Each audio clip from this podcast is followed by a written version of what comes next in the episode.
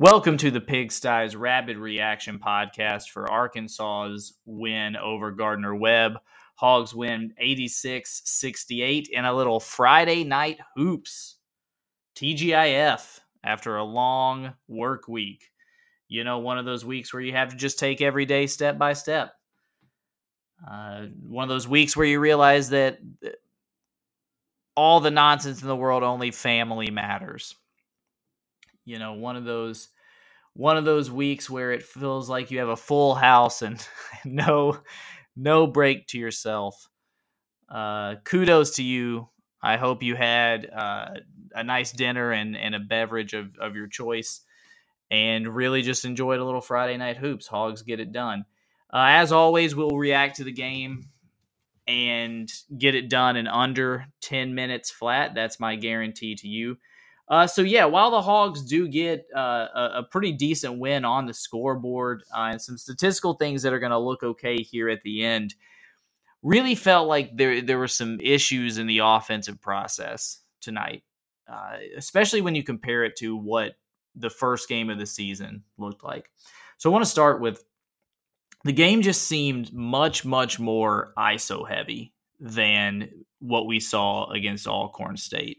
Uh, and you look no further than the fact that the Hogs only had, let me pull up my box score here. The Hogs only had 11 total assists. So only 11 total assists on 30 made field goals right so we're, we're talking about assists coming on on virtual you know basically a third of their baskets uh, that shows that this team was playing just a much more, a much heavier ISO kind of style. I mean, if you compare that to what we saw against Alcorn State, the team had 20 assists on 28 made field goals you can re- you can see the difference there in in just how the team is sharing and moving the basketball. There were obviously some some moments where we saw really nice sets and some really good motion and and uh, ball movement in the half court offense. But again, generally speaking, we're talking about a team that only had 11 assists on 30 made field goals. That's not going to get it done. Uh, that that is a much heavier uh, ISO offense and a much more stagnant offense than we saw against Alcorn State. Uh, and I think for really for for long periods of the first half, it really looked like that. Uh, I mean, this is a game where Gardner-Webb came into Bud Walton Arena and led by eight at one point in the first half, and and things improved at that point. And I, I would say I think things improved for much of the second half.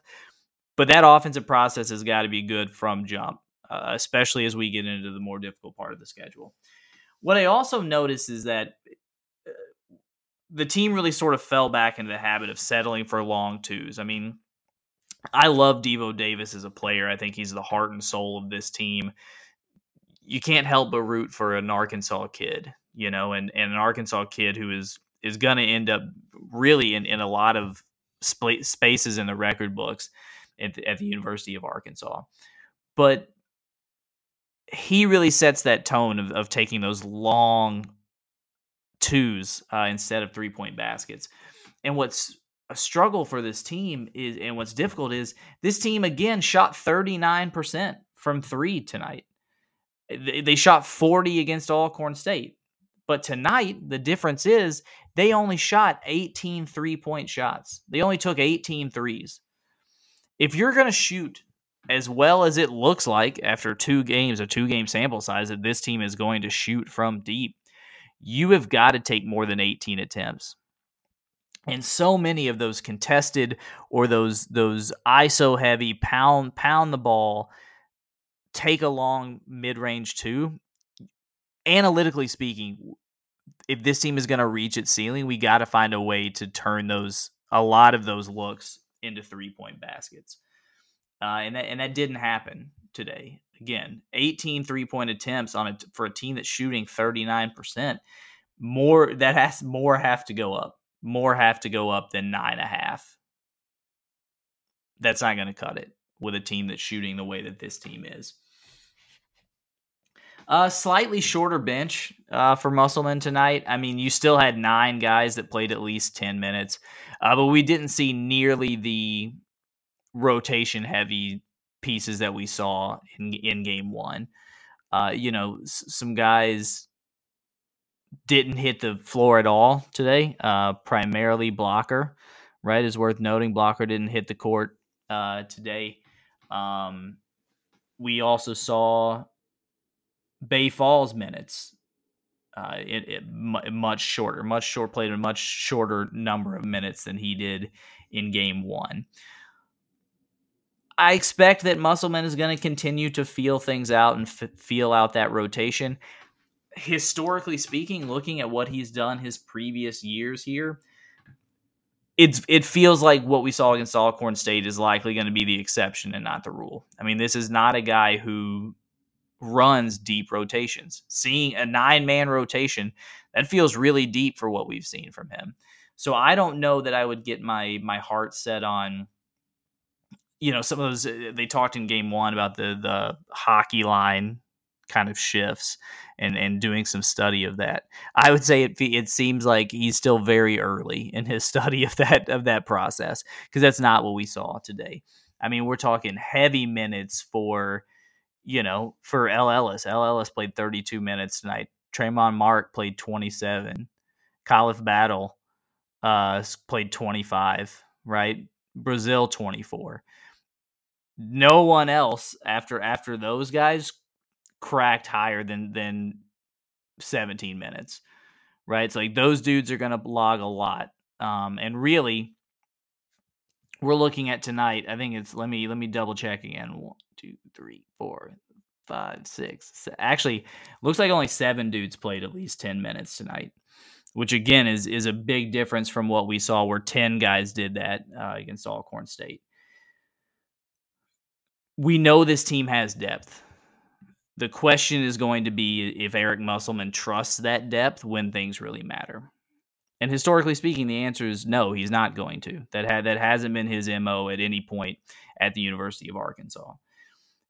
And I think what is also going to matter is which style does he want to play? Does he want to rely on the ISO heavy players being ball dominant, one or two guys with a very high usage rate approach that, that we've seen. Uh, you know, you saw with with Notae, uh, you saw with Mason Jones that year, you saw it with Ricky Council. Really, you know, one guy. I mean, eh, you saw it. You saw it in the tournament game against Kansas. It was Devo that can work. I mean, it, no one is arguing that it doesn't work for him, and that's that's not that is certainly not what I'm arguing right now. He he obviously knows how to coach that style.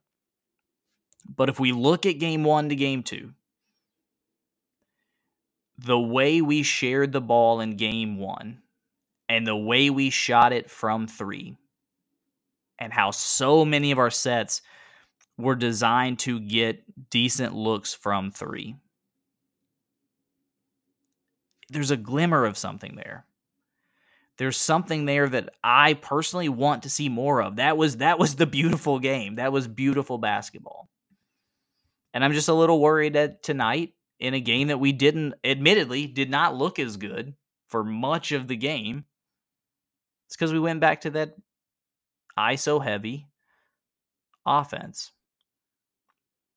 It'll be interesting to see what happens as as this progresses there was a you know a very very solid defensive effort uh, by the team tonight. I mean, we held uh, held Gardner-Webb to shooting just 34% from the floor and just 26% from three. That length, how many blocks do we end up with by the end of the game? 15 block shots. Our length really bothered them. Uh, and that and that was clear, and I, and I think that's a piece that we're going to be able to hang our hat on night in and night out. Just how our length really affects shooters on on opposing teams, especially our length on the perimeter. So looking at our clock, we're about about out of time. We're at 9:29. Thank you guys for for tuning in. Uh really appreciate it. Uh and yeah, we'll do another one. Hopefully drop one after the football game tomorrow. Okay, see you then.